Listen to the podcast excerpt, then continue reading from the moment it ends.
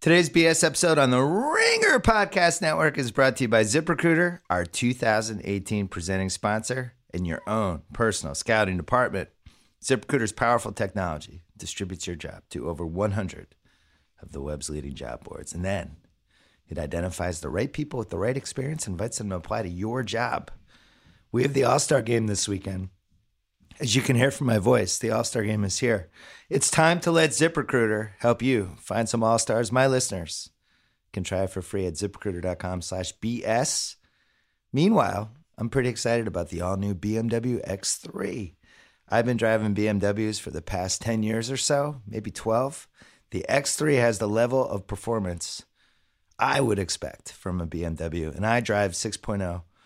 with an intuitive touchscreen, available safety features like active blind spot detection and next generation xDrive intelligent all-wheel drive. I might have to test drive this one. You can do it. You can test drive the all-new BMW X3 at your local BMW center today. BMW only makes one thing, the ultimate driving machine.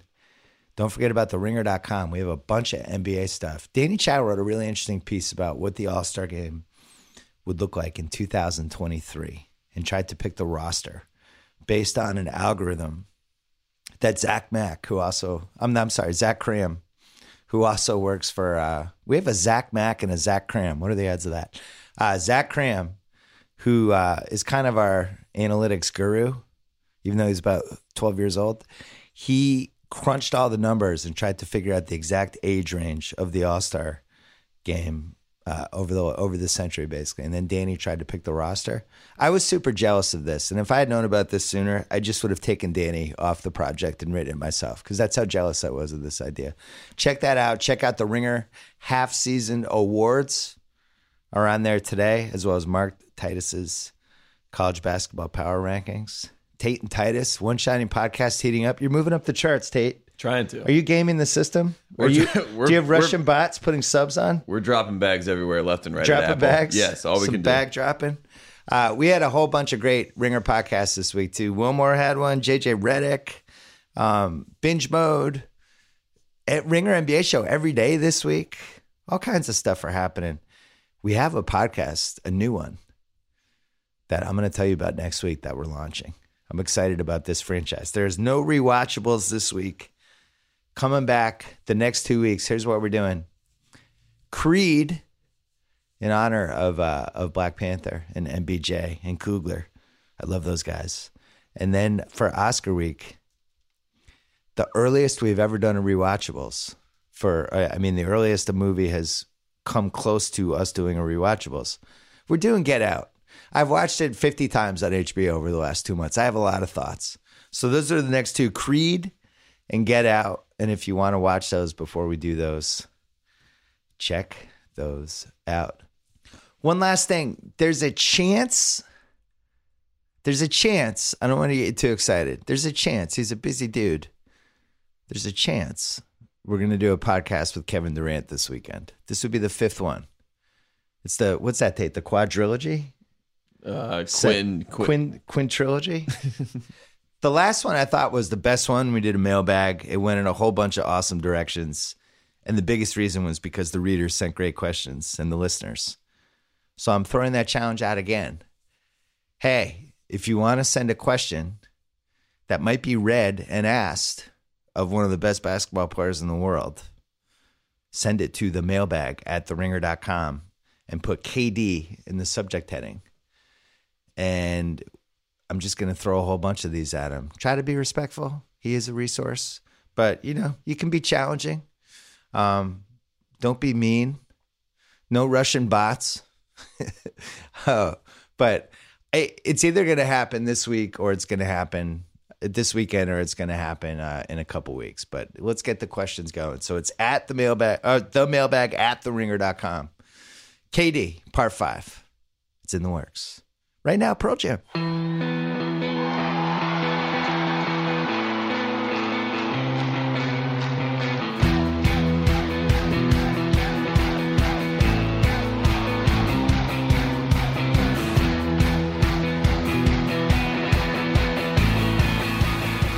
Richard Jefferson, the last time he was here, I'm going to say it was August. Yeah. You remember the Cavs. I was. Since then, they made 38 trades. You were one of the trades. You live in Denver now. Yes. You're one of the only people in Denver that probably doesn't smoke marijuana every day. Every time I go there, the everybody's just lit. The Celtics played there recently, and it was just the happiest, most mellow crowd I've ever seen at a Celtic game. Yeah. But what's it been like? Did you get used to the altitude? The altitude's been a little bit trying. My role is completely different than it's been the last probably like 4 or 5 years, where I am a full-on just veteran leader. I'm not in the rotation. It doesn't matter if someone goes down, if someone gets hurt or whatever. I'm just out of the rotation. So my job is more of just to inspire the young guys. Big brother? Yeah, big brother, grumpy old brother. Is that what you want, though? It's one of those things that, like, I look at it from this standpoint, is that I have a job. Yeah. You know, and there's a lot of guys that don't have a job. And for longevity in any field, you have to be able to reinvent yourself. You can't just be like, this is who I am. I'm not changing. If I'm not in this role, then I'm not doing it. Right. And so I still enjoy the game. I still enjoy the camaraderie. Every player, I would say 90% of players wish they were playing more. Yeah. So I don't put myself in that boat, but no, I enjoy it because we have great young guys, really talented, really humble, really hardworking and fun to be around. The Cavs. Oh, well, now the Cavs have a lot of young guys that are really... No, they did. They changed it. So what's it been like to try to be ready mentally every game, but you're probably not going to play? I would always imagine that would drive me crazy. It does. It drives people crazy. You go there and it's like, am I playing? Am I not playing? And then all of a sudden, like, hey, we need you. Yeah, it's tough because, you know, it's just part of the gig, you know, and you can't... I feel like I've been so fortunate because I have an appreciation for the game, for the NBA game, from so many different facets. Where I was a leading scorer, I was a young guy off the bench, then I was a part of a big group, and then finals teams and non-playoff teams. So, and now all of a sudden here I am in a role that is new to me. I've never been in this role before, where you're not playing, you're not in rotation. Even if someone else goes, if a starting three-man goes down, someone else is going to bump up. It's not you're not like the next man up. So in that mold, it's more of, hey, what do you guys need me to do? You need me to make sure guys are showing up on time, you're doing extra work. You need me to lead by example. Those are the things that, I had people do that for me, when I was the young guy on the bench. And who was your old guy when you were the young guy? Lucius Harris was one of those guys. Harris. Yeah. Lucius was amazing. And he would sit me on the bench and make fun of me. I'd go in the game. I'd be the sixth man. I'd get 2 fouls as a rookie in 28 seconds. I'd come back, crack jokes, or I'd come back pissed off. He'd make fun of me and calm me down a little bit, then get me back out into the game. So, I had people do that for me. So, now that I'm in that role, you just try and pay it forward. Denver, I think, is the most unique team in the league. Yeah. It's just like Jokic. There's nobody like him. Mm-hmm. Yeah, he's also, in this day and age, it's easy to put him in high screens and stuff like that. But then on the other end, he kills you. So murders you on the other end. And the whole Nuggets team is basically like, we're going to score. You might score on us, but we're scoring on you too. Well, we changed it a little bit once we lost Paul Millsap. Right. And we're one of the few teams. Like, so Paul Millsap's been out with a wrist injury. He should be back in about a week or two. Come on, Paul Millsap. That's what I'm saying. That lazy ass. It's time to make the playoffs. And then we lost Mason Plumlee for a few weeks, but we had so many power forwards on our roster. Trey Lyles, who's a great young player, who I believe has a chance to be really, really good. I like his game. Yeah, he has a chance. Prototypical stretch four. Yeah, he has a very good fluid post game. Yeah. So like he's one of those guys like you kind of in the mold of like the old Al Harrington, like, you know, if you put a small on him, he'll post him up and go get a bucket, put a big on him, and he can step away and shoot the ball.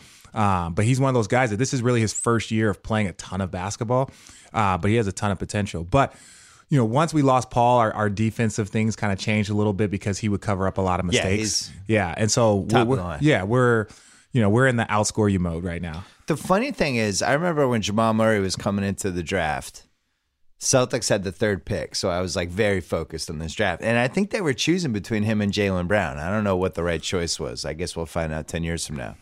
But the thing was, like, they were saying, great shooter, maybe doesn't have the best first step. Yeah. Maybe his handle's not great, might not be somebody who can beat people off the dribble. And then you watch him now, and he's just like blowing by people.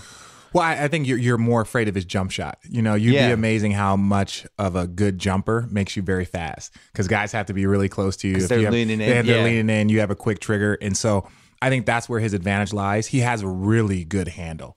A very underrated handle. He kind of torched Westbrook in that Oklahoma. And he's such a young player. Again, I think he's 20. I don't even know if either he just turned 21 or he's about to. But that's the thing, is that he has so much ability.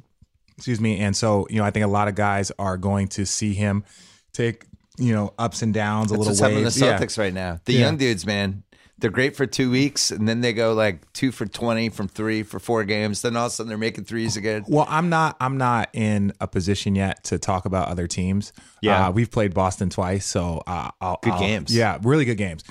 Kyrie's always cracking jokes, looking at the bench, messing with me. And my teammates are like, dude, leave that man alone. Oh, that was your guy. Yeah. Kai's my guy. And so it's one of those things where you look at it and people ask about Boston. I'm like, it's going to be tough for Boston. And this is respectfully, not because of the coach, not because of Kyrie, not because of the guy. It's so tough to do that all season long. Yeah. Right. And then you're talking about teams that are really, they talk about the Warriors being bored.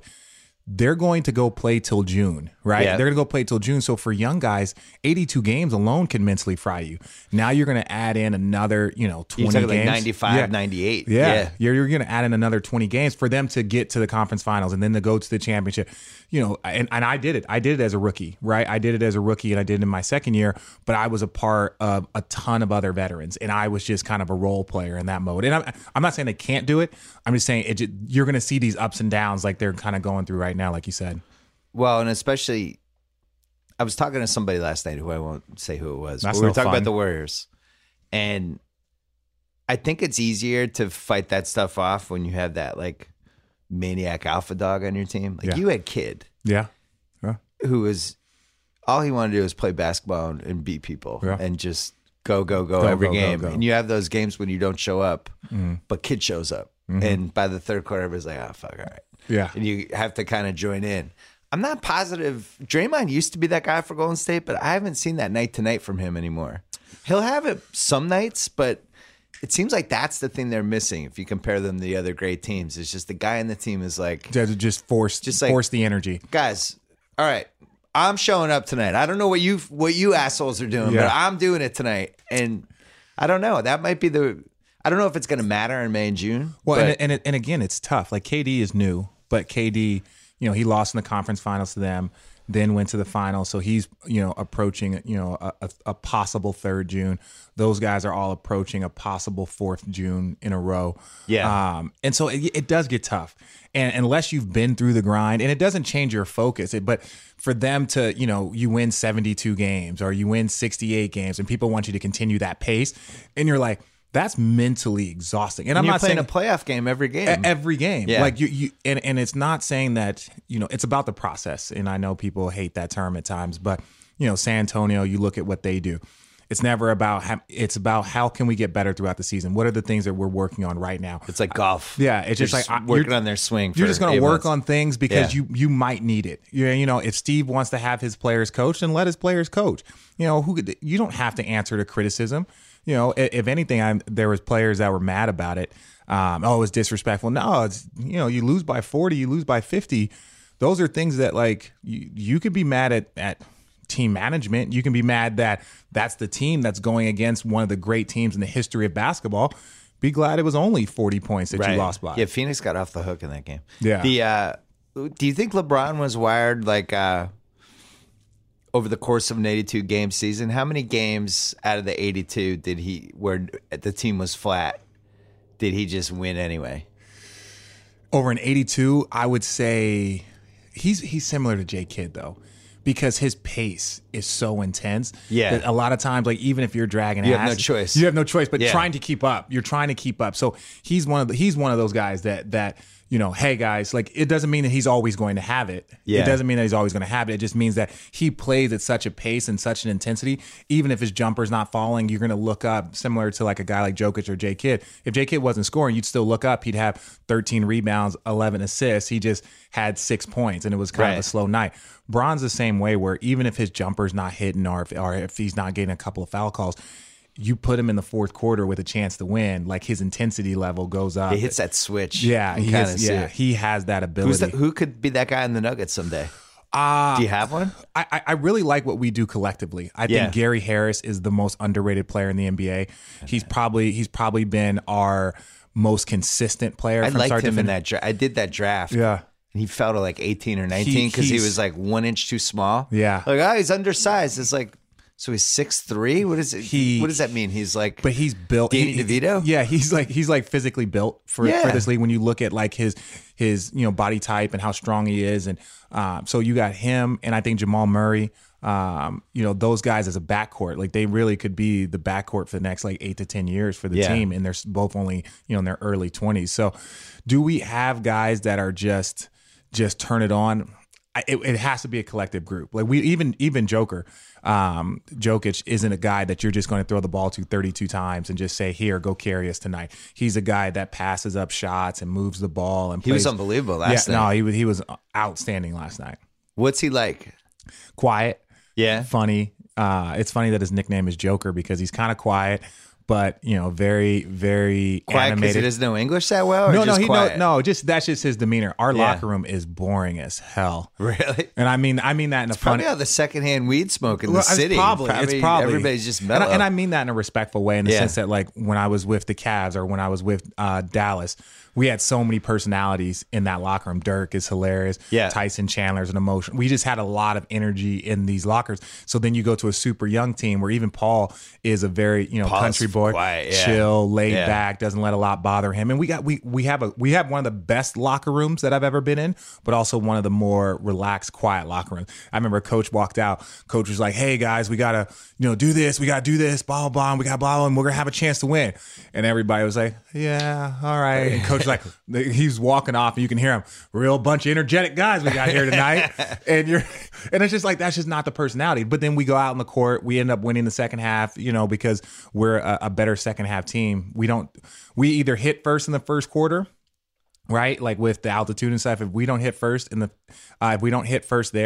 then we typically wear teams down in the second half just because we play it with such a consistent pace and that elevation. The Denver, Utah, that is like the biggest advantage in the league right now. Yeah, by far. Although they have spread the schedule out since your younger days, where that basically 4 and 5 is gone. Yeah. Yeah. 3 and 4 will still happen. The Celtics had a stretch. The 4 and 5, people don't understand how much of a monster. Oh my God. Well, Vegas understood. Vegas, the Lions would always ship by like 5 points. Yeah, the 4 and 5 is a monster. The Celtics had one last week. They played Thursday night on TNT in Washington, Friday night at home, and then Sunday afternoon at home against Cleveland. So it was basically like 3 and 3.5 days. Yeah. And I think they would have lost anyway, but they were just dead. You could see it in the Sunday game. And people understand, so like when I played in Jersey, so you would fly cross-country, right? Now, Seattle was still a team. You'd fly cross-country. Oh, my God. You would play Portland on Monday, play Seattle on Tuesday.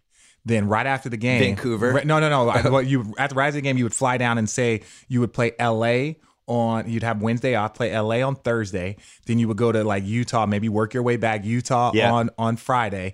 And then you would fly literally right after the game. You would fly back to the East Coast, get back at 3 a.m, and then have a game like 36 hours later. And it was like, dog, you literally, you didn't know where you were. And because I think flying, there's no way it doesn't screw with you inside of your brain at least a tiny bit.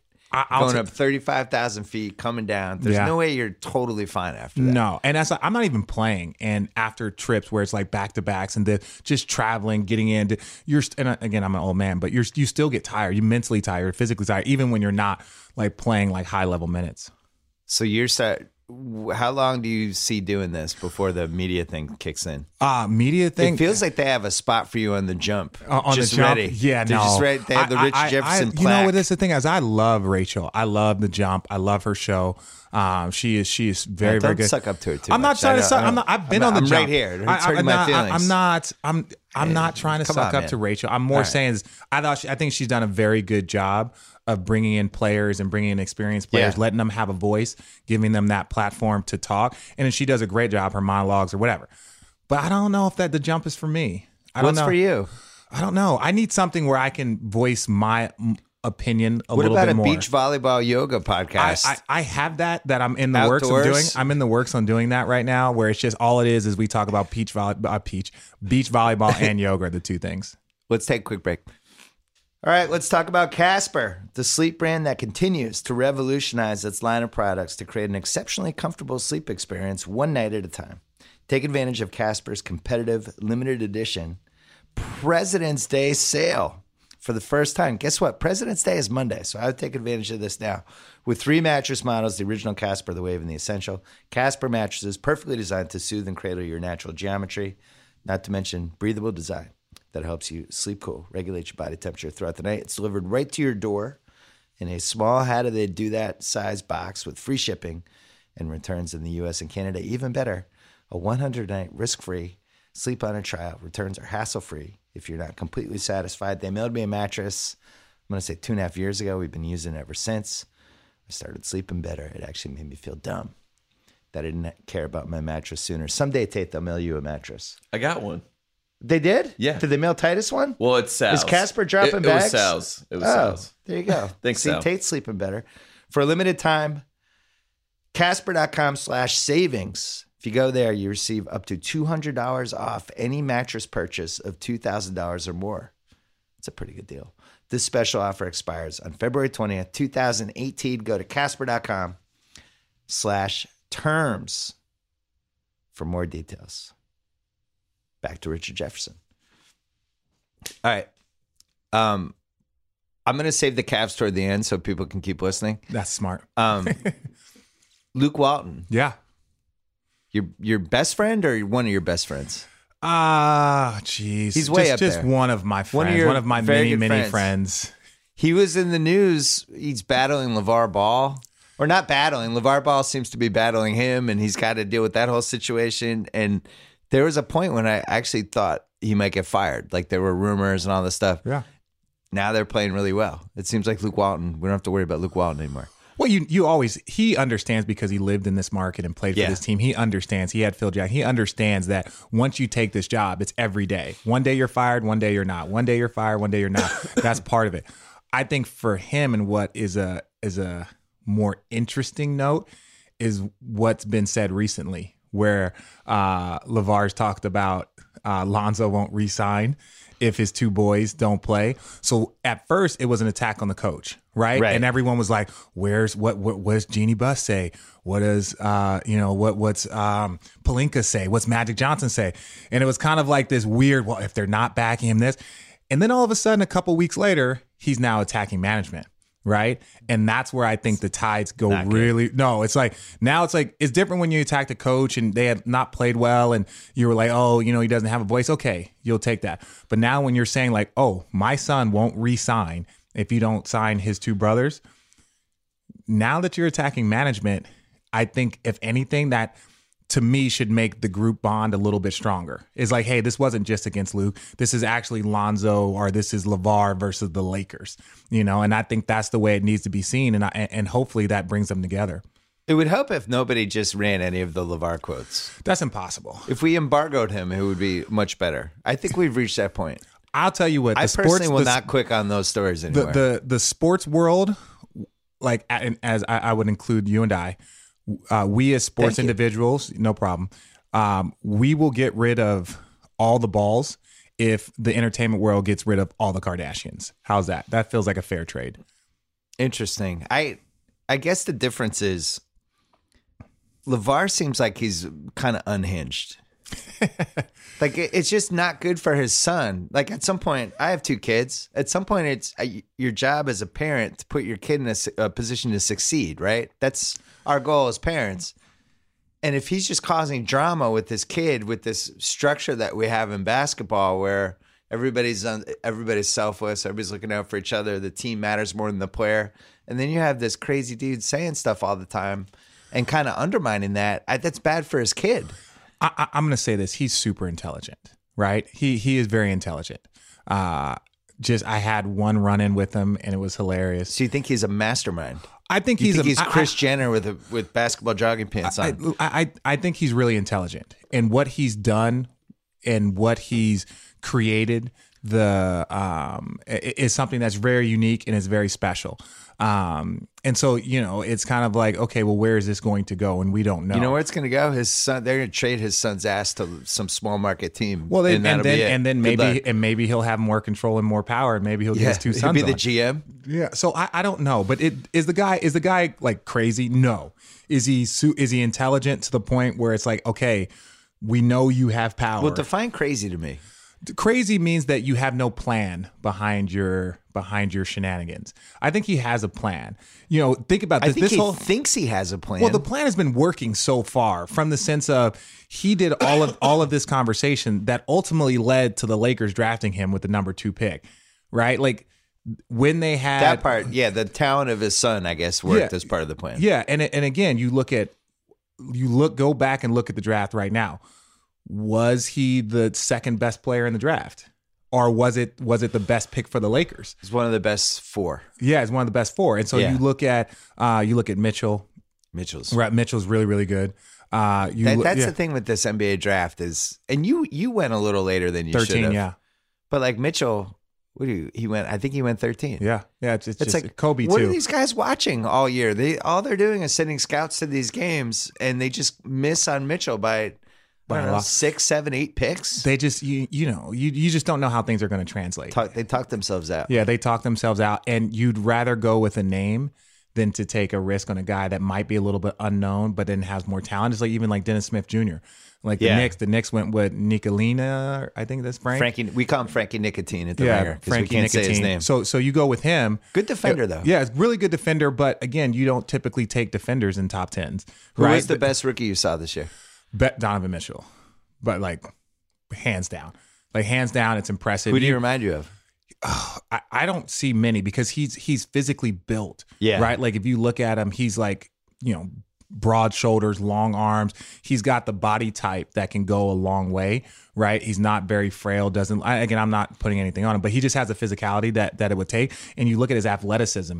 Here at game 60, he's windmill dunking. He's doing all this stuff. Tired at all. He doesn't seem tired. Now, he had a stretch there, and again, it was going to be tough for the Jazz to do, you know, to go through a whole season with a rookie leading you because there's going to be ups and downs, and that's expected, especially after you get on team scouting reports. But he did. He's the best rookie that I've seen. My Celtics have Tatum, who, if you catch him on the right night, you're like, holy shit, who is this guy? He's incredible. Yeah. And then he's 19 years old. And then the next night, he looks like Paul George to me. He like that if with a little Dr. J, because he's got these really long arms. He does these swoop shots. Yeah, and he'll beat people to the left, but do the righty scoop on him. Yeah, I don't have that in my game. I really haven't seen it. The only one who could do it is Giannis, because Giannis is an alien. Yeah, Giannis is an alien. But that's what I'm saying. Tatum, to me, if you look at him, he's 6'9", has a smooth handle, shoots the ball easy on pull-ups, on threes. Yeah. Like, he's one of those guys that, like, he looks like a reincarnation of Paul George, right? Like, you know, just the game is so easy for him. So the rookie class is really good, and I know Simmons. You know, even though he was really a rookie last year, I don't count him as a rookie. You don't. This is just he gets to hang out with that team for a whole year. Yeah, it's the same with Joel Embiid, and it's just like, oh, he's a rookie. It's like, he's been in the NBA environment for a long time. You're a rookie when you're like in college, living in a dorm, playing 28 games, and now all of a sudden you're a professional athlete and on now an NBA team with like 38-year-old guys. Agreed. That's when you're really a rookie. I agree. I think it's an advantage. That's why I say Donovan Mitchell to me is Rookie of the Year. Who does Jamal Murray remind you of? Anybody you saw this century? Anybody's game? Like a smidge of Kerry Kittles? Someone else said that he's just too young. He's too young right now, and he's got too much. He's not fully formed. Okay. He's one of those guys that he played 40 minutes and then another 40 minutes, and he's 20 years old playing 80 minutes in a back-to-back game. The next night or the next 3 games, he might be tired or fatigued. So it's tough to really see who he's going to be. I believe he's an all-star. I think you're right. I think he has a chance to be an all-star just because he's got an aggressive mental focus. When he gets stronger and his body develops a little bit more, it'll allow him to play 8 to 10 games at high levels versus like 3 to 4, then a couple of game drop off, 3 to 4. If you start to put together 8 to 10 stretches of 20 points in a row, team goes 8-2 over a 10-game stretch, and you're dominating. He has that in him. Did you bring him into the beach volleyball yoga scene yet or no? No, but he's this summer. He's got some hippie stuff in him too. He's a meditation guy, really big meditation guy. He came on our podcast and talked about that, how he tries to meditate, even if it's like 10 or, you know, between 10 and 30 minutes before each game, where he just shuts everything off, turns off all of his phones and just meditates. He learned that from his dad, who they have a great relationship. His dad's a really, really good guy too. What was the best pod you did this season? Best pod... Wow. I don't know. I don't know. I'll tell you, we had two. We had one with Will Barton and Gary Harris came on the pod, and we were talking about how the Phoenix Suns should send all of their entire team to the G League after they lost by 50. And it ended up leading to a fight between him and Troy Daniels. Oh, that's what the reason was? That was the reason. That was the scuffle. And so so I'm sitting on the bench and they get into it, and then Troy's sitting by, they're taking the ball out of bounds. And he's like, "Richard, I heard what you said." And I'm like, I don't shut up on the bench. I'm like, what'd I say? I had no idea. And then Gary Harris came to the bench. And he's like, he heard us on the podcast, right? And I heard about it on the podcast. And I was just like, well, podcast feud. I was like, at that point in time, I was like, oh, okay. And so I told him, I was like, dude, look, it's no disrespect. Any team that loses by 40 or 50, you're gonna get some trash talk, to you. And I was like, dude, it's never a personal. Like Tyson Chandler's on that team. That's my guy. Yeah. Jared Dudley, known him for years. It's not a personal attack. It's more of like, look, if you lose by 50 in anything, better be prepared for people to talk some trash about you in a respectful way. We're not calling out individuals saying this person sucks or that. We're just like, man, you lose by 50. On national television, your whole team needs to be sent to the G League for a game, right? Like that's funny. That's not being disrespectful. So how did that lead to the Will Barton thing? Well, they got into the game, and all of a sudden he was like, "Oh, I'm in this all now." I'm a lot, So they were kind of going after, and Will had no idea why this dude was so. So they kept getting more and more physical, and then finally they got into a little scuffle. And he's like, "Dude, I had no idea why he was so intense," and none of us did until he told Gary, like, "That was messed up with what you guys were saying on the pod." And so that's when we found out that it was like the podcast had just come out like two nights before. That's awesome. Yeah. So, what other guys have gotten mad about podcast comments? Do you have a teammate get mad? No, we try and protect our guys. Like, really and truly, we're not in it for like the clickbait. We're not in it for that. We're in it more. But sometimes you get comfortable and you share some. We do a lot of edits. I'll tell people that, because we want, if we're going to be drinking wine, hanging out, and talking, you want guys to be able to feel relaxed, but then you can go back and it's like, okay, let's take this out, or let's make sure that this is at this point, more to protect guys. If we're going to give you this unfiltered content, then we have to be able to make sure that guys don't feel like we're going to expose them if they make a mistake, because their guard is down. I'm the opposite. If you say anything you regret, we're putting it up. 100%. It's going to be a headline on the Ringer. No, we did the same thing. That's why I love podcasts, because, some part might get boring, or somebody might say something, and then they'll afterwards go, that one thing I said about how, Kerry Kittles was actually a terrible teammate. We should take that out. And then it's like, all right, cool. Yeah, no, it is. I love this form. It's given so many people a voice. Road Trip and Podcast, subscribe. It's given so many people a voice that typically are guarded. I'm surprised you stayed with affiliated with LeBron. You're not teammates anymore. Well, you should have been way more spiteful, I think. You know what? I don't blame him. I would blame him. He's the GM. He what? Who do you think's the GM? It's not Kobe Altman. Kobe Altman is an actor they hired to pretend to be the GM as LeBron makes all the moves. That's my theory. Well, I don't think. No, prove me wrong. I can't prove you wrong. Yeah, you can't. Yeah, nobody can prove me wrong. I can't prove you wrong. But I will say this. There was a little bit of a narrative going around that, LeBron is the GM and this and that. And I'll tell you this, I've seen Tim Duncan go to the back of the plane and talk to Pop about who they should possibly bring in or things that are being offered. I've seen that. Really? Yeah, I've seen it. And was there wine involved? I don't know if there was wine involved, maybe that night. Yeah. But I say it from a standpoint of this, is that when you are a great player and you are bringing so much to the table, your input should, he's more than just a guy that scores points in this. Like, he has a high basketball IQ, so you should ask him. Now, he shouldn't be the deciding factor. You shouldn't do things just for him or this, but you should definitely get his opinion. You'd be silly to not get someone who's got that much intelligence, that much weight, and be like, hey, what do you think about this? Because at the end of the day, like Bill Parcells said, right, if you want me to cook the meal, I should be able to pick a little bit of the groceries. Well, he's going to be, cooking the meal. So you should be able to get a little bit of his input. It's like the Chris Rock, the joke about the when the chicken, how the dad gets the biggest piece of chicken. Oh, yeah. When the chicken comes in, it's like, I'm going to take that piece. Yeah, Braun gets a big piece of chicken. The biggest piece of chicken. And so he traded you is basically our... Yeah, it's really, you know, it was between me and D-Wade. I didn't understand. Is that what happened? Well, it was like, you know, it was like he brought his friend D-Wade in. For, you know, it was like they had like a big boy sleepover. They had a big boy sleepover for a couple of months, and it was just good for them to catch up. Yeah, look how that worked out. Well, it worked out great. I'm in Denver. D-Wade to Miami. And D-Wade is back. I wouldn't say dumped in Miami. D-Wade is happy to be rerouted him. Yeah, rerouted him. He is happy to be where he is right now, and that's the thing. It's like, you know, we're all professionals here. Is even Channing Frye. Channing Frye is now with the Lakers, and we, you know, there's no animosity. Look, we won a championship.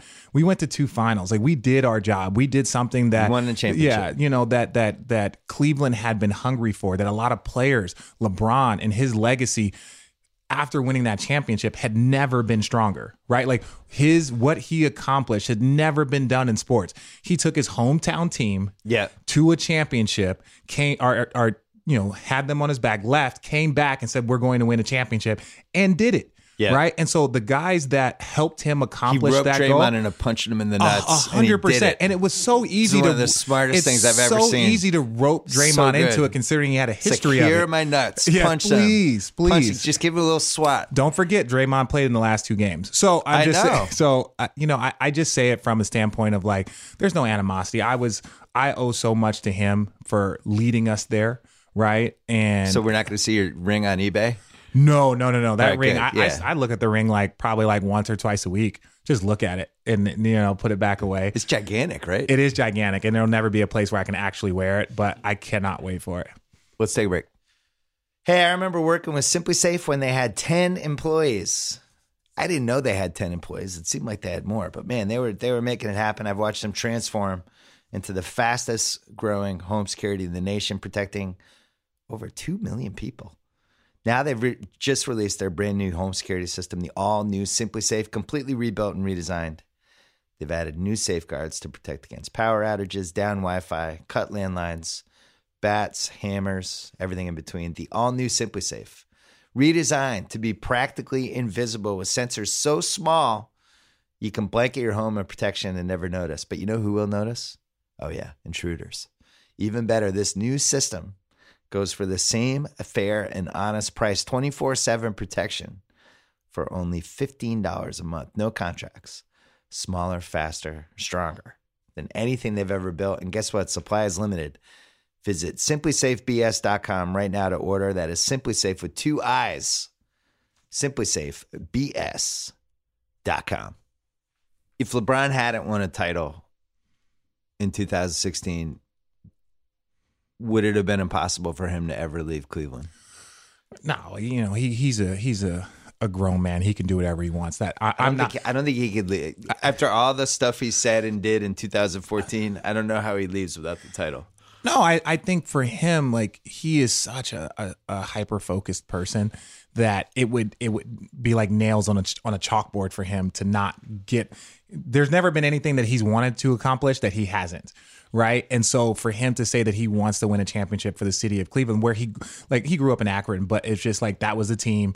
You know, he was a number 1 pick. He would like the whole city hadn't won a championship in 50+ years. He grew up watching, you know, the fumble. He grew up watching, right, you know, Michael Jordan shot. So for him, it was like he felt all of this on him and he still went out and accomplished it. So, yeah, now Duke can do whatever he wants. Well, except for Space Jam 2, which they've had the rights for 5 years.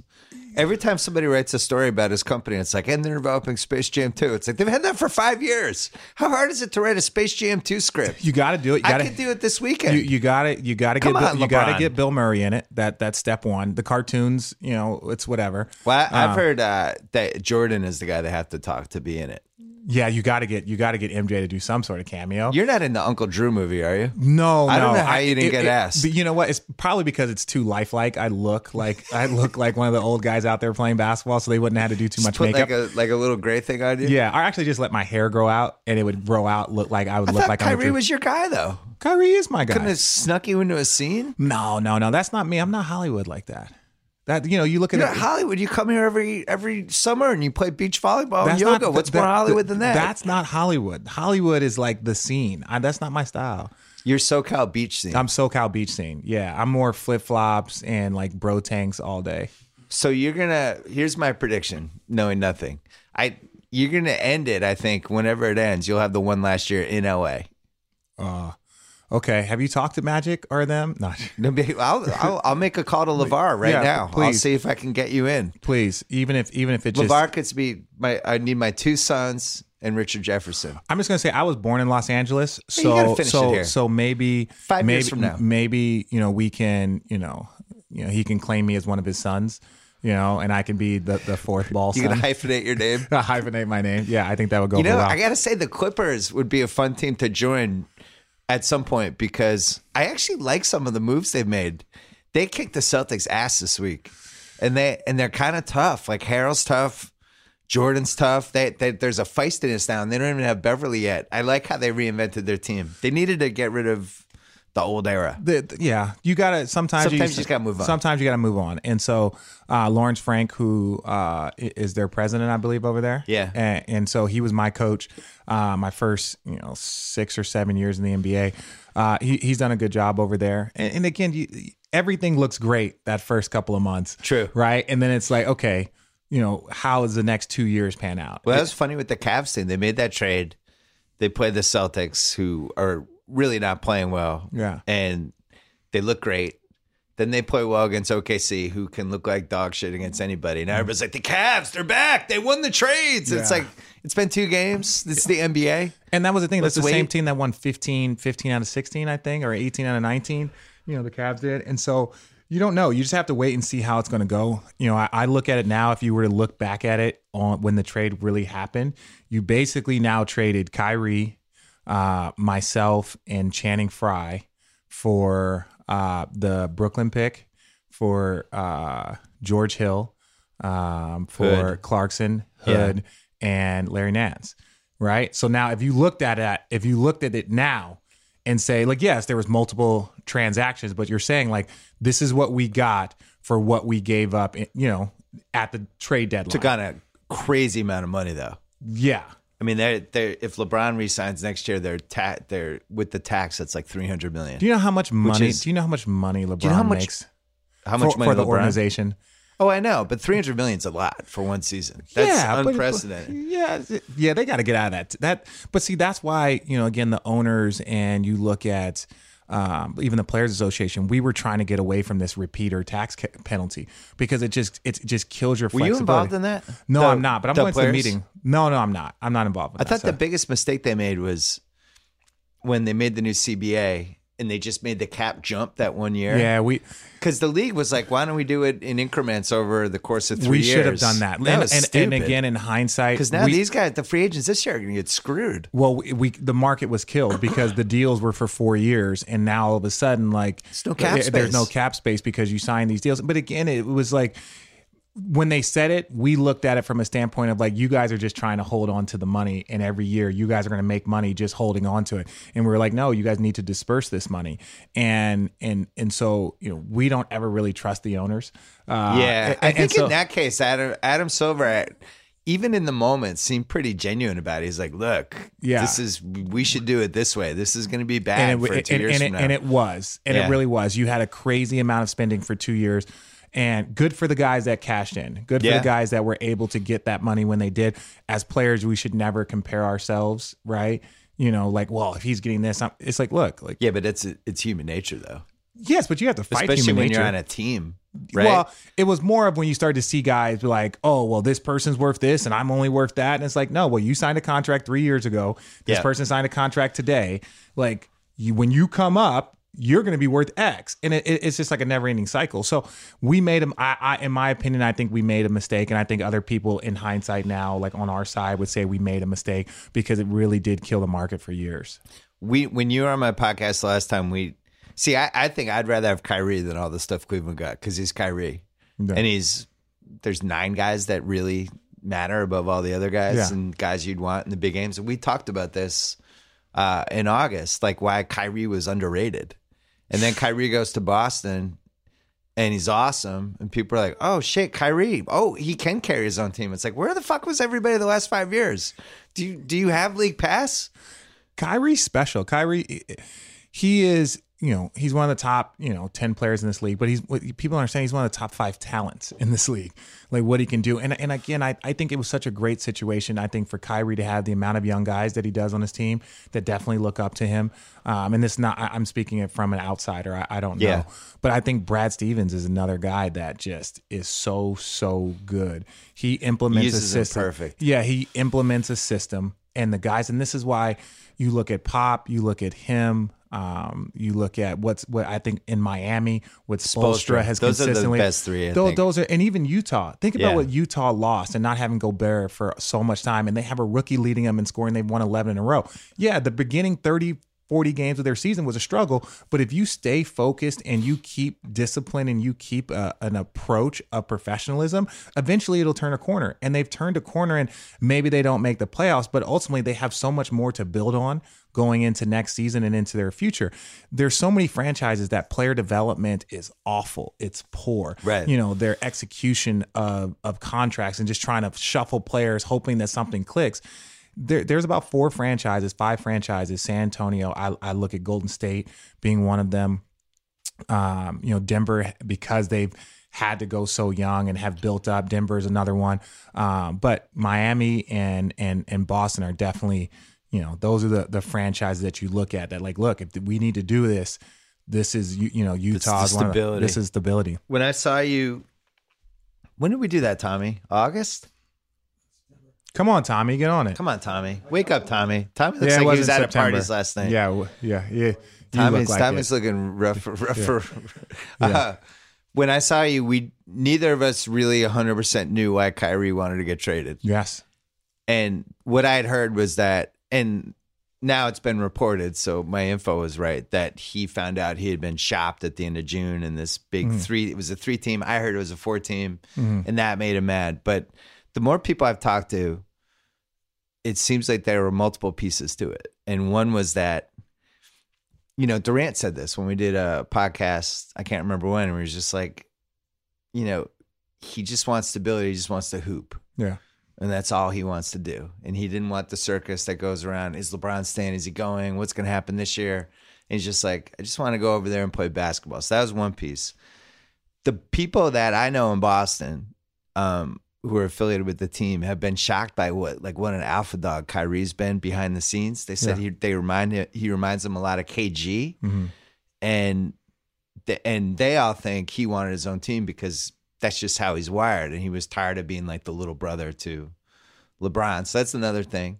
And then obviously hearing he get traded. What do you think now that we've had some time pass? Why do you think he wanted out? I don't know. You still don't know. I'm saying it's like everything that you've said makes sense, right? He has a lot of alpha dog in him.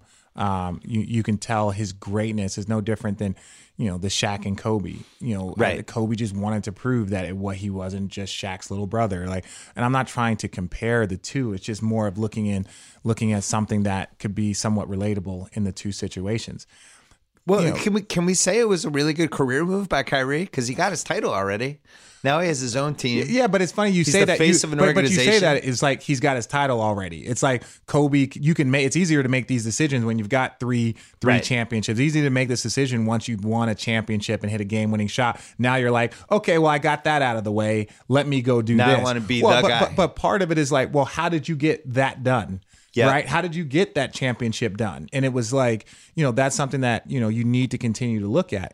But look, Kyrie is, again, he is a special talent. He's not even in the prime of his career yet. And he's such a forward thinker on and off the court that if that's what he wants, and it, again, this is the thing that I think is most fortunate for Kyrie is that he went to Boston and into that stable system and a high level coach, even going to a San Antonio or even going to, some place where there is a consistency around him. I think it is something that definitely helped him. That's helping him. He was going to be one of the best players on the planet, regardless of wherever the hell he went. But I think allowing him to go to a place like that put him in a position to be successful. Well, I don't need to tell you this, but I would say I watched him on the Cavs these last few years, TNT games, playoff games, league pass, like bouncing around, but not really watching him. Now he's on my team. And just night after night watching that dude. It's absurd. He's fucking incredible. It's absurd. Like, he's first quarter, he'll dust somebody once just to show the guy. Yeah. Just remember I can do this. And then he'll kind of pick his spots. And he just has this innate instinct on at any time he can get his shot. Yeah.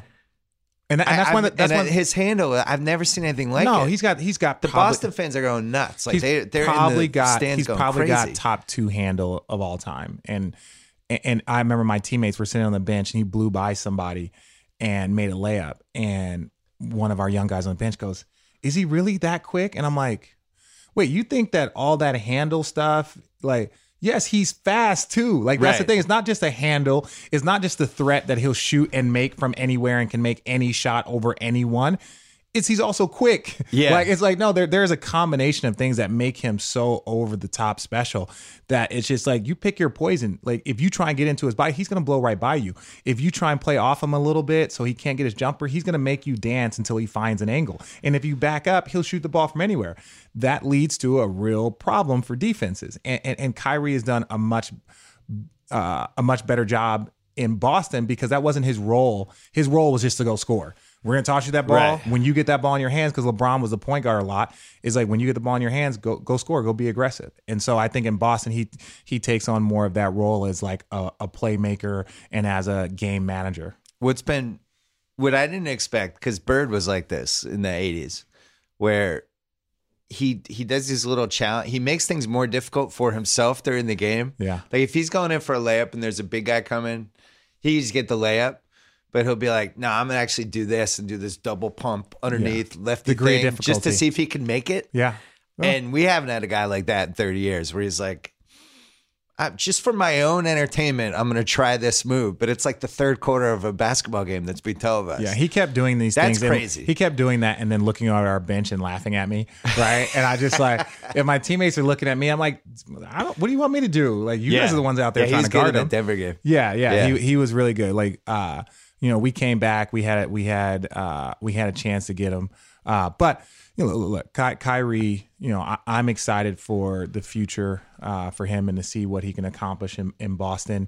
And you know, I think when there's a divorce, somebody has to pick sides. Like if I had if my wife and I are going out with a couple all the time, and then they get divorced, at some point you gravitate toward one of the two sides. So what side did you have you gravitated to 8 months later? 8 months later. Who do you text more? 8 months later, I've left them both. Okay. You know what I'm saying? It's like, if you can't pick one, then I'm out. Right? Like it's like LeBron, I love you. You got me booted. Kyrie, he's gone. You know, so it's like, look, like the like you said, in that comparison of the couples, it was just like, hey, your strength was as a couple for me, right? Now that you guys are, you know, separate, it's like, I got to go find another couple. You were semi-excited when Dwayne Wade got sent to Miami. You were like, see what you get, LeBron! No, who? I was excited? Yeah, you're a little excited. No, the day that I saw that, I called my agent, and I was like, this seems off right now, because we were at a roster spot, and I looked at the point guard situation, and I was like, Something seems a bit off. And no, it was, you know, I knew the day he got there that I was one of the people on the chopping block. And yes, it went through all the way to like the last day of training camp because I think they were still trying to make some moves. But I knew. So even though it was kind of a surprise to people here, people there, the media a little bit and the fans, like I knew right away. So there was that communication. And so it still put me in a tough spot. Because I felt like I held up my end of the bargain for my 2 years there. But, you know, it's just sports. Let's take a break. I want to talk about Normatec. So my daughter, who grew like 6 inches in the last 8 to 9 months, and her legs were bugging her, and I was worried about her knees, and she plays a lot of soccer, and she was playing basketball this winter for her school, and her legs were just sore and tired. So my buddy Sully, the MVP of my wedding in 2003, told me about Normatec, which it's basically you put your legs in these giant pads and they do this dynamic compression thing designed for recovery and rehab where it basically compresses on your legs, relaxes, compression relaxes. It's the patented pulse inflation technology. Imagine rolling up a toothpaste as you get to the end of the tube and then it releases. So it's basically an at-home massage. Inflation pulsing works similar to the kneading done by a physical therapist. What's cool is it's easy to use at home or on the road. Easy to keep clean. You can carry it around in a suitcase. You can take it on the road. If you have like a soccer tournament, wherever, you can use it. Used by all the professional teams in the U.S., pretty much all Division I, II, and III colleges, universities, U.S. military, national governing bodies. Check it out at Normatech Recovery. So that is Norm, N-O-R-M-A, Tech, T-E-C, Recovery.com. Check it out. All right, your partner, Allie, is with us. Hello. Are you hungover from last night? I am not. Okay. I'm hungover from the travel. Are you hungover from the fumes coming off Tommy? Tommy, how late were you out last night? 4:30. Oh, 4:30? Wow. In LA? That's hard to do. Jesus. Uber's been great for Tommy. Good for you. So how long have you guys done the podcast together? We just passed the year mark in January. Yeah. Yeah. And what's it like with, Channing comes on, right? You know, Channing was doing it with Allie. Yeah. Since we're in LA, I actually talked to Channing last night, and he said that the young guys in the Lakers have been asking about the podcast, and he was like, if I can get someone to help me with the levels, the audio. Have we talked to Channing? Tommy, get on that. Okay. have like a detox juice. Are you gonna steal more of the uninterrupted? Are you gonna steal more of the JJ uninterrupted? JJ was a free agent. There was no stealing. But JJ had Chronicles of Riddick, which I thought was a great name. Or Riddick was a great name. And then he stopped doing it. He did one, and then you stole him. There was no stealing. I promise you. I don't know. I'm gonna be diplomatic on this one, but I promise you there's no stealing. I would prefer you to be honest. If somebody has a good podcast and is not doing it anymore, yeah, you're gonna go approach them. Yeah, or they'll approach you. Somebody we know anyway. Yeah, like, hey, are you gonna do a podcast? Can I do it with you? Great, let's do it. I think it's just smart. Yeah, it's just you being smart. Yeah. But don't take Channing from us. No, I will not let you take Channing from us. Tommy's really good friends with Channing. Oh, Tommy. Channing might be an official courting. That might be a theft. Yeah, Channing, if you're listening. So how many years have you been on the sidelines for the Cavs? 6. This is 6th year. Is this the weirdest of the 6? Yeah, I think that's fair to say. Yeah, now it is. How many players did they have this year? 20? Yeah. I think at the beginning of the season, I was learning 7 new guys, 7 new faces. And then mid-season, we get rid of 6 and add 4. So, yeah, that is pretty crazy. How depressing was it on the court when it really started to slip away there those last 3 weeks? Yeah, that was very real. That seemed like about – were you watching that from afar? I watched – I think it was in – maybe it was them in San Antonio – and it was just the lack of enthusiasm was just, it was. They just seemed broken. They had to do something. And for that, you got to give Kobe a lot of credit because they did do something. Yeah. Right? Because he the term that he used, marching towards a slow death, was very, very accurate because that's what it looked like. And you believe that they could turn it on, but still, looked like it was a slow death. The most shocking thing to me was LeBron had kind of checked out. And I'd never seen him check out, I don't think, in 15 years, where he just looked like he was so unhappy he didn't want to be in the court. I think he was being challenged because when it comes to LeBron, it's about the joy of the game, first and foremost. Yeah. And so I think that mentality had to shift. And so it appeared as if, in years past, Richard, when you were there and things were going south, there was still that feeling that you guys were going to figure it out. And that really wasn't the case. The narrative became so much more, I think, in this situation, but it really was fit. Yeah. And it wasn't going right on the court. And so he had to kind of find a different way to find that joy. And so it just kind of felt like he wasn't, but it felt like he was going through the motions until something changed. Yeah. That was the best thing about that trade is like they basically got LeBron back as part of all those trades. It's like, and we have LeBron, he's engaged again. Think about it. There's nothing fun to losing. No. Nothing. No, I wish I could go through the motions and go for 28, 9, and 12.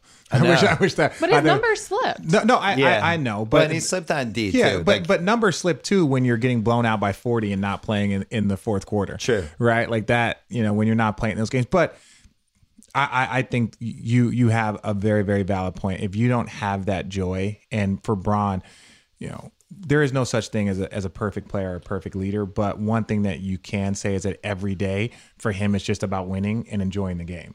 What was the locker room like after, like during that 3-week when it got really weird?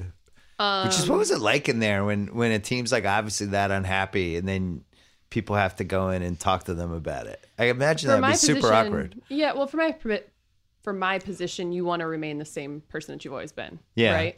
But you didn't really ever know what kind of atmosphere or environment you were going to walk into. I felt like, you know, what kind of mood he first and foremost was going to be, how he was going to handle the media, you know, what narrative he was going to choose to kind of put out there. Yeah. But what you saw on the court is, I think, without a doubt, what you felt in the locker room. And then guys are just, and they're like, oh, there's Isaiah. Maybe he'll say something. And then he does. He says something. It's like, whoa, wow. Now I'm going to run over to this guy. Hey, Isaiah just said this. And then it just goes. That's big in the locker room. Fair to him, though, we've talked about this a lot. He was out for what? 7, 9, 10. That's a lot. Yeah, that's not. And then to be thrust into you're going to LeBron and championships and finals. And it wasn't, I don't. There was no grace. There was none. Back. There was none. Listen, I watched that dude the last 2.5 years before this year. He was not even close to healthy. And that's the thing. I have no idea why he came back. Well, he came back. He had no lift at all. No lift, the explosion and all these things. He's 5'7". You can't be 5'7" and not have lift and be somebody that's going to the basket. Part of it is trying to prove that you deserve this big contract, showing people that you're actually healthy. I know, but the Cavs got to shut that down until he's healthy. I think they made a real mistake. Or what you do is you just manage someone for like, hey, I don't care. You're going to play 20 minutes until your strength builds up. That's it. 20 minutes. It was sad to watch, you know, and you watch it and you could see the frustration on him because he was trying to be that person. And you know, it was unfair to him to put him in that position from, I think, a team standpoint. But on the flip side of it, it was like, did he handle that adversity as well as he could have? No, he handled it terribly. Yeah. But you know, I think part of it, he's this 5'7" guy who his whole life he's been the underdog. Big, rational confidence, chest out at all times. Yeah. So he hits some adversity. He's not going to be like, oh, he's going to do this and stick his chest out. But also the situation the situation he came into was not an underdog situation. When has that LeBron ever been an underdog? Until the finals when he lost both his two guns that first year back in Cleveland. Right. You know, so the situation for Isaiah, despite being an underdog his entire life, he didn't come into that mold of kind of being able to continue to play that guy. Well, he was the underdog in the sense of he just wasn't playing well and people were doubting him. And he's been doubted his whole life. Yeah. And he's like, no. Yeah. And it's, you know, it's really tough, man. When you're 5'7" and you lose your legs, I don't know what's left. Yeah. Well, I think his legs will come back. I think it's so just, too. It takes, you can't miss that much, have that type of energy, basically not playing basketball whatsoever, not doing anything, and then building it up over a couple of months. And then, hey, you're going to play 10 national televised games. Like, you're going to be, there's no place for you to kind of. With social media picking you apart. Every day. And clips. You know, and media, mass media, you know, focus on everything that goes on. So, you know. He was up against time. Yeah, it was. Let's call it what it is, too. Yeah. Well, the other thing is, when he was in Boston, the way he played was really, almost reckless. Like, he was just barreling to the basket and bouncing off these 7-footers and going on the basket support. And I was always terrified. I always thought he was going to break his wrist or, you know, and now he's coming back from an injury and he can't really play that way either. He's not careening off people, which was part of his game. Part of his game was like, I'm going flying into you. I'm going to hold you off with my right arm. Do some crazy finish, and he just wasn't doing that at all. Mm-hmm. So I don't know. I think he's gonna be an interesting free agent guy this year if he can get his legs back. What'd you see from Wade? Because I had always heard Wade and LeBron together that was kind of like these guys are over here and everyone else is over here. Did you see that? I heard that narrative initially as well, and then you kind of saw it develop. And I think what I saw a lot of is the two kind of playing off one another, their leadership styles. I find it to be very intriguing how they're able to coexist. And Dwayne, what's intriguing about it? He picked his time, given he knew the situation that he came into. Yeah, he wasn't going to come in and be that vocal guy and run all over everyone.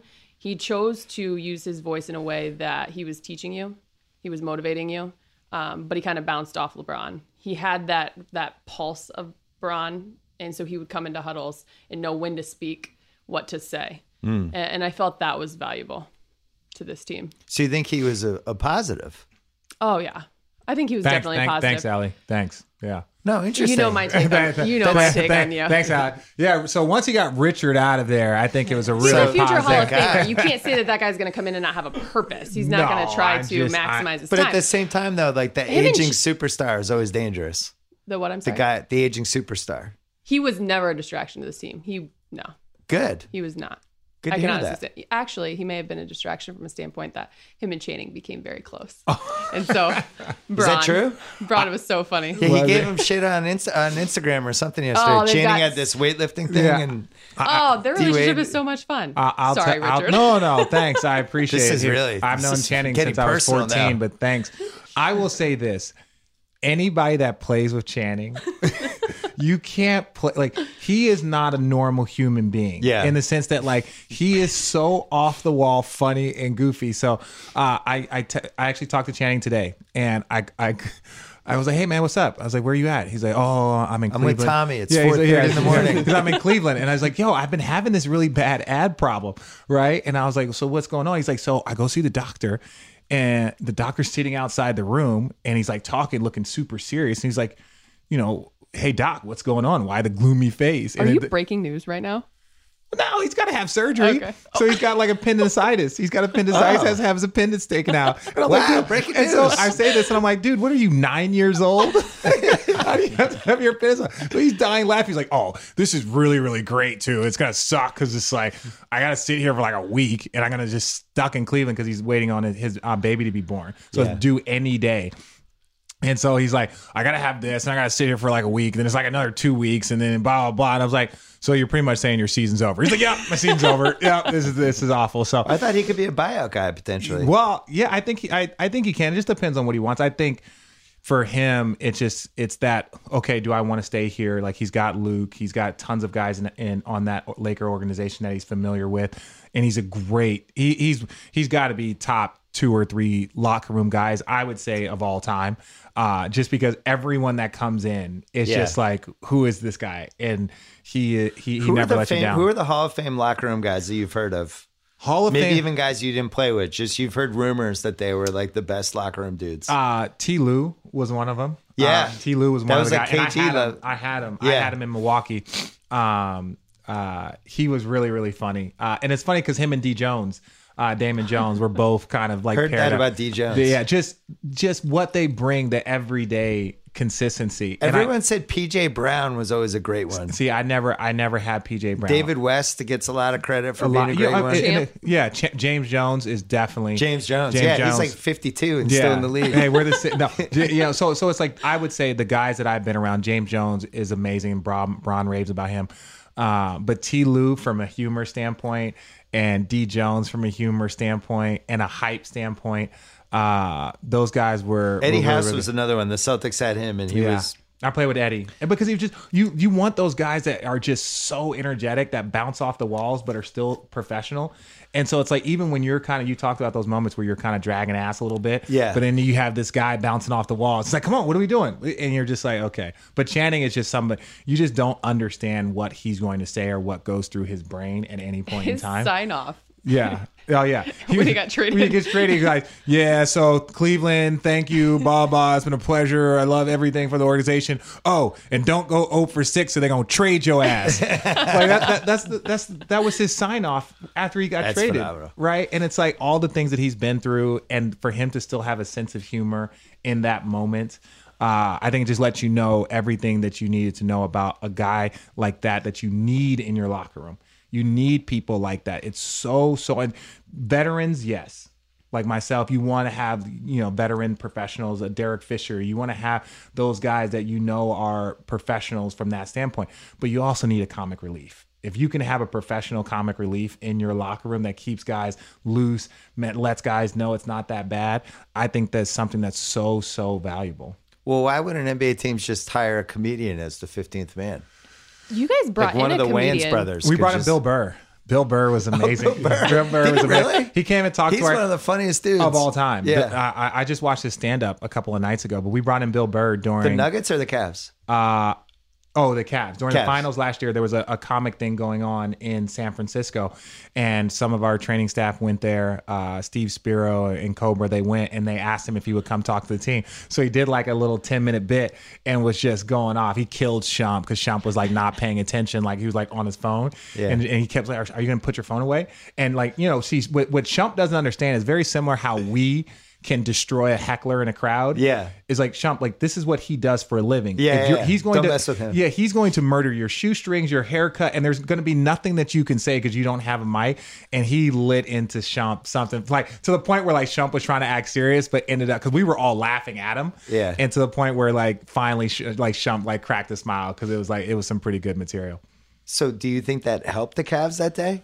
Because that makes me mad because Bill Burr is a Boston guy. Yeah, no, he's great. Hey, Bill Burr, don't help the Cavs. No. Hey, what the hell out of here, Bill Burr? It wasn't during the finals. It was during the finals. Yeah, we were in San Fran. Maybe he liked the... He liked you guys slightly more than the Warriors. Would be the only thing that makes me feel. Maybe he was just going for the East Coast vibe. But no, he was. Who was the best locker room guy you've seen the last 6 years? Just watching as a fly on the wall.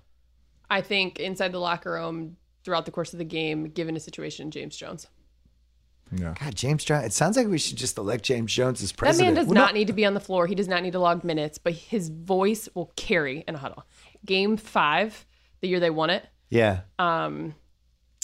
Third quarter, I think there was a moment that, I mean, it was just an intense situation, and you had to win that game, obviously, to continue the series. And is this the Draymond was not playing because he punched somebody in the Nets game? Yeah. Correct. Okay. And the person you have standing there in the middle of the huddle is James Jones. And interesting. I mean, he hadn't played the entire...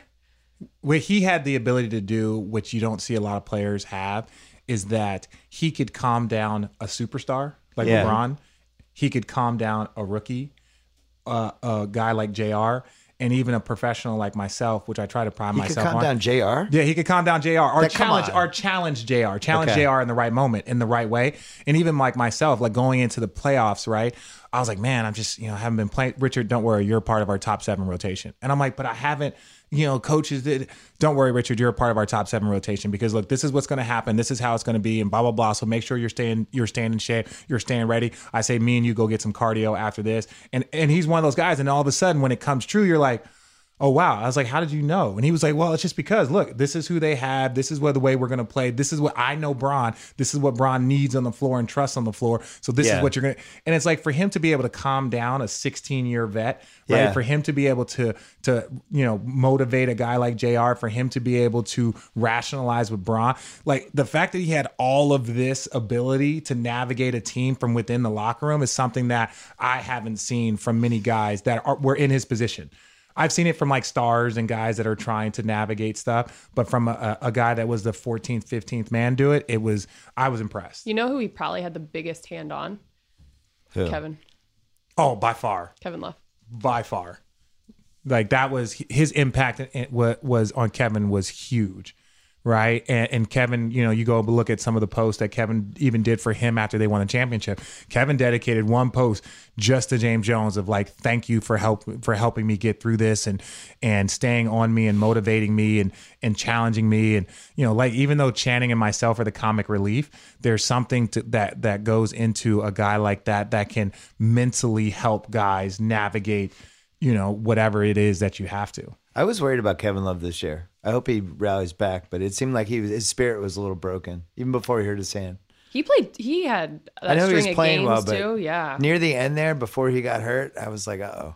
Yeah. Yeah. I think just the entire energy, the vibe, it had to change. Yeah. But I'm anxious to see how he will now get back to... What happened to JR? Because it looked like JR's career was headed to being over the first 4 months. He was playing so bad. And then that Boston game, it was like, oh, JR's back. I don't understand JR that. JR can get in the way of himself. That's just JR. Yeah. That's just JR. That's just JR being JR. They talked about that like back when he first got there. Like he was the throw-in the Shump trade. Yeah. Okay, we'll give you guys Shumpert, but you have to take J.R. Smith also. And the next thing you know, J.R. crazy. Yeah, then all of a sudden, the next thing you know, J.R. Smith is like the starting two guard, having huge impacts throughout the season, had two of the best years of his career. One of the best guys, by the way. Oh, really? Yeah, great teammate. Great teammate. Really, really, special individual. He's so funny. He might be able to. I mean, he won't live up to what you and Channing brought from a comedy standpoint. No, that's impossible. We're comedy icons. Just being himself, he could be. She's constantly looking for new talent for the podcast. She is. I'm over here trying. I asked Tristan the other day, and he was like, no, I got to leave that alone because both your co-hosts have been traded, booted. Yeah. RJ didn't even make it to day one, and Channing didn't make it past the deadline. That's a valid point. Yeah. It's like a curse almost. No, I don't believe in curses. We just dropped an episode, though. So. Yeah, we did just drop. Have you had players asked to come on the podcast? I've had guys get offended when they heard me ask somebody else. Right? Like on their team? Yeah. No, it's just like I had Devin Harris on, and I was talking to Dirk because I tried to get Dirk on, and then Harrison Barnes was like, cool, bro. You're not going to have me on the podcast? Thanks. I appreciate that. It's like, dude, you can come on.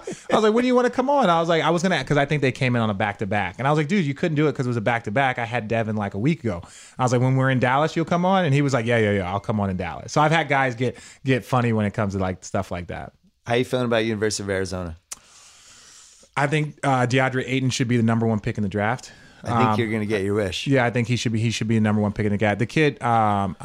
You should take him under your wing. He's going to be like a nine-figure millionaire. He looks like David Robinson. Like, I know he's only 19, but I'm talking about the guy is just a specimen. He's what people wanted out of Greg Oden, right? Probably not as athletic and as aggressive down there. Yeah. But super physical, super skilled, can do so much. Like, for me, he is... And I've watched Marvin Bagley, who's a Phoenix kid. I actually met him when he was like 15 or 16 at Arizona. I had no idea that he was going to be this stud. I had friends growing up in Phoenix that were like, Richard, this kid Marvin Bagley is way better than you as a sophomore. And I was like, I don't doubt it. And then here he is just playing amazing at Duke. I think he's, like a Chris Bosh, like skilled, can do a lot of different things. Ayton seems like a safer bet. Yeah, Tate hosts our College Hoop podcast. What do you think? Is Ayton number one now? Yeah, I think so. He's pretty number one. Yeah, it's pretty surefire. Yeah, what has to happen for that not to happen?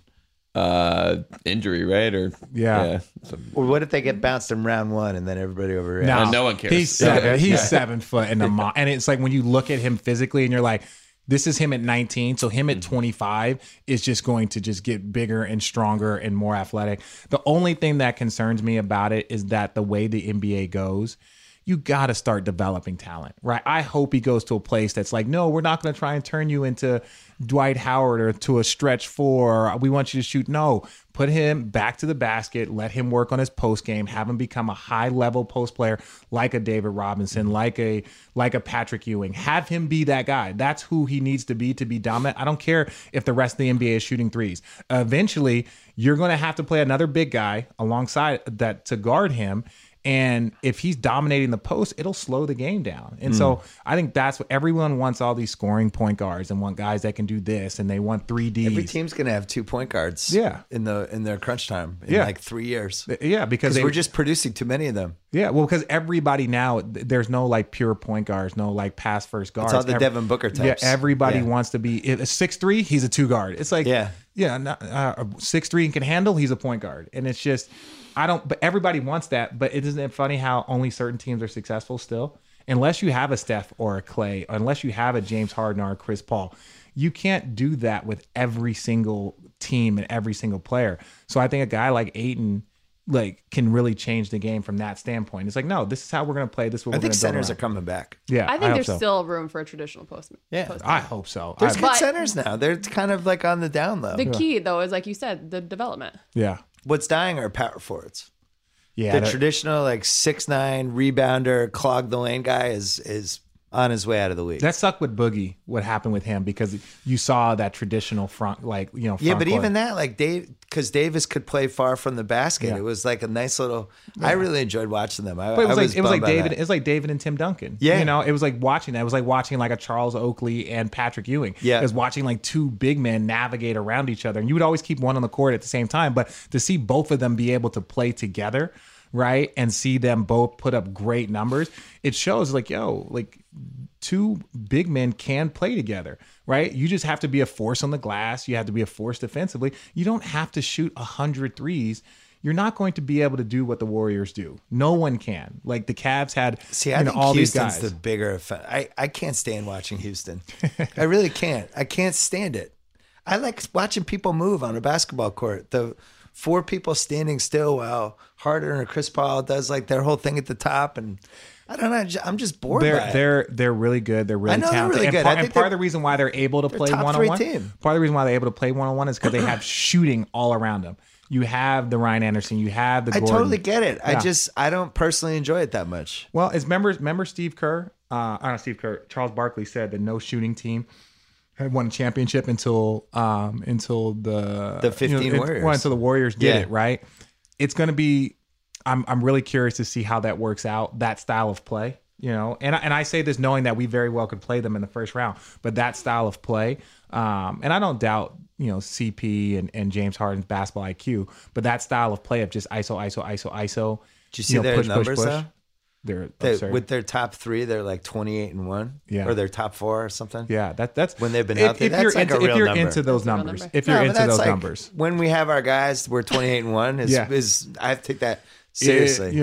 Yes, you should. And when they're shooting 45 threes, even if the Warriors are slightly better than you, but you make 18 of the 45, the math kind of swings it your way a little bit. Yeah, you know? Yeah. If you make 18 of 45, but make no mistake. If you make 12 of 45, you're going home. Well, not even that, but are you really want to outshoot the Warriors? They have Clay. Like I get that it's shiny and new, but Clay, Steph, and KD. You have to outshoot this system. That's because their movement, their threes are based on a lot of movement. Yeah. Right? It's not ISO pass or ISO shoot. It's move, open shot, you made a mistake.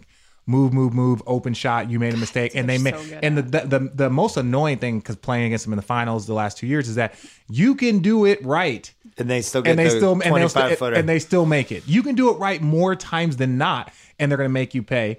And if you do it wrong, then you're really annoyed. I actually prefer doing it right and having them make me pay, because then I can go up there and just be like, hey, just keep it going. But when you make a mistake and then they get a layup or a dunk or an open three, you're just like, damn it. You know, so. Well, I remind you, I'm going to say 1994, 8-seed Nuggets, 1-seed Sonics. Oh, yeah. Dikembe biggest holding upset, the ball. Biggest round one upset of all time. I was a part of the San Antonio-Memphis one. That sucked. We won. Oh, 60. I bet on Memphis that series. Oh, they were too big for you that year. They were. I couldn't believe it. They were like 6-1 underdogs or something. I was like, whoa. Yeah. Are you allowed to bet on sports? Considering that you have insider information. What inside information do I have? You're in locker rooms. You talk. I'm not in locker rooms. I'm right here with Tate. At times you were in locker rooms. No, I do not have inside information. But plus, like, what inside information can you have? I don't know. Isn't what your job is based off of insider? No, like Allie has a ton of inside information, but Allie does not bet on basketball. Would you ever be like, I'm betting the Pistons tonight because I know LeBron is sick. Like, you would never do that. How awesome. Who was it that used to give the line? Football guy that used to give the line. Jimmy the Greek? It was I'm too young for Jimmy. I know that sounds crazy. Which football guy? I forgot who it was that used to give the line. It's like, so-and-so are 3-point underdogs or 7-point dogs, and it was just like, why don't they do that? Like I don't know, they don't do it in the NBA games where it's just you start to get ready for it. Yeah, it's going to be legal in like a year. No, but it's not about legal. But people, it's like you're going to be hearing fans yelling from the thing. Come on, Nuggets! I got you +7. Yeah, I think that would be hilarious. Like if you're watching the game, it just to let people know, it's like, hey, you're watching this game. The people that are betting are saying that the Nuggets are a 7-point dog tonight. And you're just like, because then it adds a conversation. Why are they 7-point dogs? Because it's their third game in 4 nights. To Jokic. Yeah, here's what that means. I more say it from a TV versus saying it as like a coaching standpoint. Right. Like, hey guys, we're 3-point dogs tonight. Come on, guys. Like, let's nobody make believes sure, in us. Yeah, we haven't covered their spread in a week. No, that's not like that. But just more. It does make it more exciting with like 20 seconds left when somebody's up 8. Oh, the bad bets thing. Exciting if you had like the Nuggets +7 and you know, they're down 8 with 20 seconds left, and he gets his one chance to shoot a three and knock it down. I think it's the bad beats. Is it the bad beats? Bad beats. Van Pelt does that. Pelt. That is by far the newest, like, most form random that, like, thing that I've ever seen, and it makes me laugh every time. Yeah, because they find them everywhere. Yeah, in college basketball. If you had this bet, blah blah blah, and look at all the things that had to go wrong for this bet to be screwed up. The funniest one was the Minnesota. Who'd they beat with the Hail Mary? Now I'm blanking. Oh, New Orleans. And Minnesota scores on the Hail Mary to end the game. Yeah. But by an NFL rule, they have to kick the extra point. Oh, game was over. And they took a knee. The extra point would have covered, and they took a knee. So in Vegas, everybody's like, "Yeah, extra point," and then they took the knee, and everybody's like, "Oh!" Yes, that to me, that's a really, really cool segment that he does. I forgot to mention you're wearing a Soho Yoga hoodie. Thanks for staying on brand. Yeah, I tried. Richard Jefferson. Yeah, Soho Yoga, Hermosa Beach, downtown LA. Go check it out.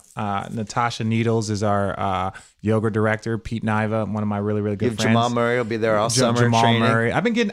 That's the thing. Luke took the whole Laker team there. I've had the Malik. Lonzo wouldn't go. Yeah, Lonzo wouldn't go. My dad said I can't go. His dad was there too. Unless we take Jello. No, we've had like the Mavericks. Like Dirk has been in there. I try and get all the guys in there, and most of them, you'd be surprised how many teams now just bring in a yoga instructor or Pilates or just doing something, because just what you do for that hour in there helps your body so much. Do you know hot yoga? Yeah, that's what we have. We have heated and that's regular my wife's yoga. Big thing is hot yoga. Yeah. They have one of the best. And she comes back and she's like some weird color. Yeah. You know, she's like, but you feel great. Yeah, like she feels great. Yeah, there's a euphoric feeling that you get. Plug afterwards. Your podcast. Road Trippin' Podcast, Richard versus Channing. However, I'm not really sure how that works now. We might need a new name. We're still going against Channing. It was Road Trippin' Podcast, Richard and Channing. Tommy, did we sign Channing yet? He's got the text out. I already texted him and told him not to answer.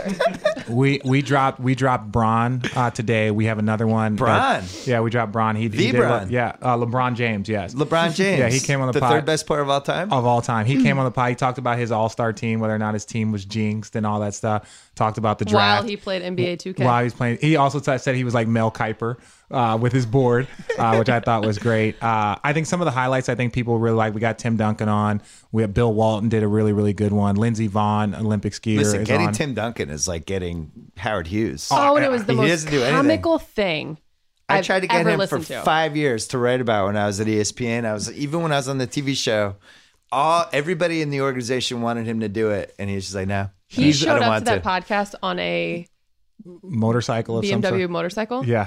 Yeah, he might be the world's most interesting man. He really is. I think it's the Dos Equis guy. No, he really is, and he's such a great teammate. And after it came out, he was just like, he had no idea that we had kind of a cult following. Yeah, and it was like everywhere, and he was like, well, wow, because he talked about how he just had a daughter born and no one had known. He told the name of his daughter was Quill, from Peter Quill and Guardians of the Galaxy, because he's a huge comic book nerd. So it just went viral, and all the comic book nerds were excited, all the San Antonio Spurs fans were like, what's going on, all the basketball junkies were like, oh wow, Tim Duncan actually talks. He talked about playing in the World of Warcraft. Him and Channing were in the same piercings. Yeah, his tongue piercings, like he just talked about everything. One of those where anything is possible in a Tim Duncan podcast. Yeah. So like, what are you up to now? I'm a commercial airline pilot. I've been flying planes for Delta Airlines his last 5 months. Okay, Tim Duncan. Fishes. Yeah, he started his own car company, Blackjack Motoring. So he started his own car. It's all on the table at Tim Duncan. Yeah. And he's just, if you talk to him about anything other than basketball, like he'll just crack jokes for all day, and it's like he's not one of those people that's like into like who's the greatest or who's the, like, if you want to, what's your take on this? It's like, yeah, but you ask him about like, you know, who would he take in Mortal Kombat, like Liu Kang or Scorpion, and he'll talk to you for like 15 minutes. He was talking about his video game name, or that was Channing. Channing and World of Warcraft, he had like a little like dog, and it was called like Dick Puncher, right? So Channing would be like, "Go get him, Dick Puncher," and the dog would like run off and like attack. Like some of the stuff that those two idiots, and I had no idea that they were in the same like World of Warcraft guild. Yeah, that became a big story. It was huge. I had no idea, and people are surprised Tim Duncan was a normal guy who played video games. Oh, he's such a nerd. And we you know, he always used to crack jokes about how Pop used to hate me. And then and I would just mess with him just about how big of a nerd he actually was. And it was just like, if people only knew. But I really do, like, just from a teammate to teammate standpoint, him coming on, I think was really, really good for me and the podcast. From a standpoint, I think that was one of the first times that people really got to see what the podcast was about. Yeah. It's like, hey, player to player, sitting down and having a conversation is something that is hard to find and hard to get. And just hearing us not break down X's and O's and give stuff, but just talk about our life and crack jokes and see how much fun we have. That was one of the first times, like the Kyrie and Bron were a big one. Kevin coming on. But I think that one was the one that people were like, oh, okay, road tripping is really doing something that's unique and hard to find. It's a toss-up between that one and The Earth is Flat. The Earth is Flat one was a little special too. That was dropped a year ago. Good luck with it. Yeah, thank you. I appreciate you having us on. So you're coming out here whenever the season's over, you'll be in LA, right? I'll be in LA the entire time. I'm going to make you come in and do some playoff. We'll come in. We'll break down. Unless you guys make the finals. Listen, man, I don't know. I'll believe anything in the West. I think all those West teams are good. I think I really do. Look, we're in the sixth spot. We're in the sixth spot right now, and we just added Devin Harris, so we have a veteran point guard. Yeah. And we have done most of this with missing Paul Millsap for 40 games. Could Jokic be the best player in a series? Yeah. Yeah. And he could just light it up. I think we can upset somebody. What keeps him from being consistent? He's 22 years old. The cigarettes. The cigarettes. Yeah. I know he's 22 years old. That's what it is. He's 20, maybe 23. So he's like 23 years old. You're just going to be inconsistent. You're going to be inconsistent. There's some teams that just seem like not great matchups for him some nights. Mm-hmm. And then other nights, it just seems like nobody in the league could stop him. No. And it's just the way he does it is so impressive. That's the 22-year-old thing. Yeah. That's the same thing I said with Jamal Murray. I believe Jamal Murray is going to be an all-star, but instead of having 3-game spurts and then 3 games off, soon it'll turn into 6 to 8 games where he's dominating and then 1 or 2 games off and then he's back. And I think it's the same thing with Jokic. The cool thing about him is he's fun to play with. And if you have that, that's a good foundation. Yeah. Because whatever team he's on, everybody else will be like, this is cool. I like being on this guy's team. I cut and I get an open layup. You enjoy playing with him. He sees where I am. Yeah. There's not a lot of guys in the league like that. No, there's not. All right, we got to go. Well, I appreciate you having us on. Good luck with All-Star Weekend. I'll see you playoffs. We'll talk. Yeah. We'll come break down some stuff. You might see me at one of the things tonight. I'm not going to anything. I'm going to Vegas. Smart. I'm jealous. Thanks, Allie. Thanks for having me. Yeah. Yeah. Thank you, guys. All right, thanks, Allie. And Richard, thanks to ZipRecruiter, the smartest way to hire. My listeners can try it for free at ZipRecruiter.com/BS. Thanks to Casper, the sleep brand that continues to create an exceptionally comfortable sleep experience. Remember, they offer a 100-night risk-free sleep on a trial. Returns are hassle-free if you're not completely satisfied. For a limited time, Casper.com/savings. Go there, receive up to $200 off any mattress purchase of $2,000 or more. Special offer expires on February 20th, 2018. Go to Casper.com/terms for more details. Thanks to Simply Safe, who just released its brand new home security system. The all-new Simply Safe, completely rebuilt, redesigned with new safeguards against power outages, down Wi-Fi, cut lines, bats, hammers, everything in between. It's smaller, faster, stronger than ever before. You'll get 24/7 protection for only $15 a month. No contracts. Supplies are limited. Visit simplysafebs.com right now. Don't forget, if you have a question for KD, in case we do a podcast this weekend, send it to the mailbag@theringer.com. Put KD in the subject heading. Be respectful, please. Enjoy the weekend. Talk to you soon.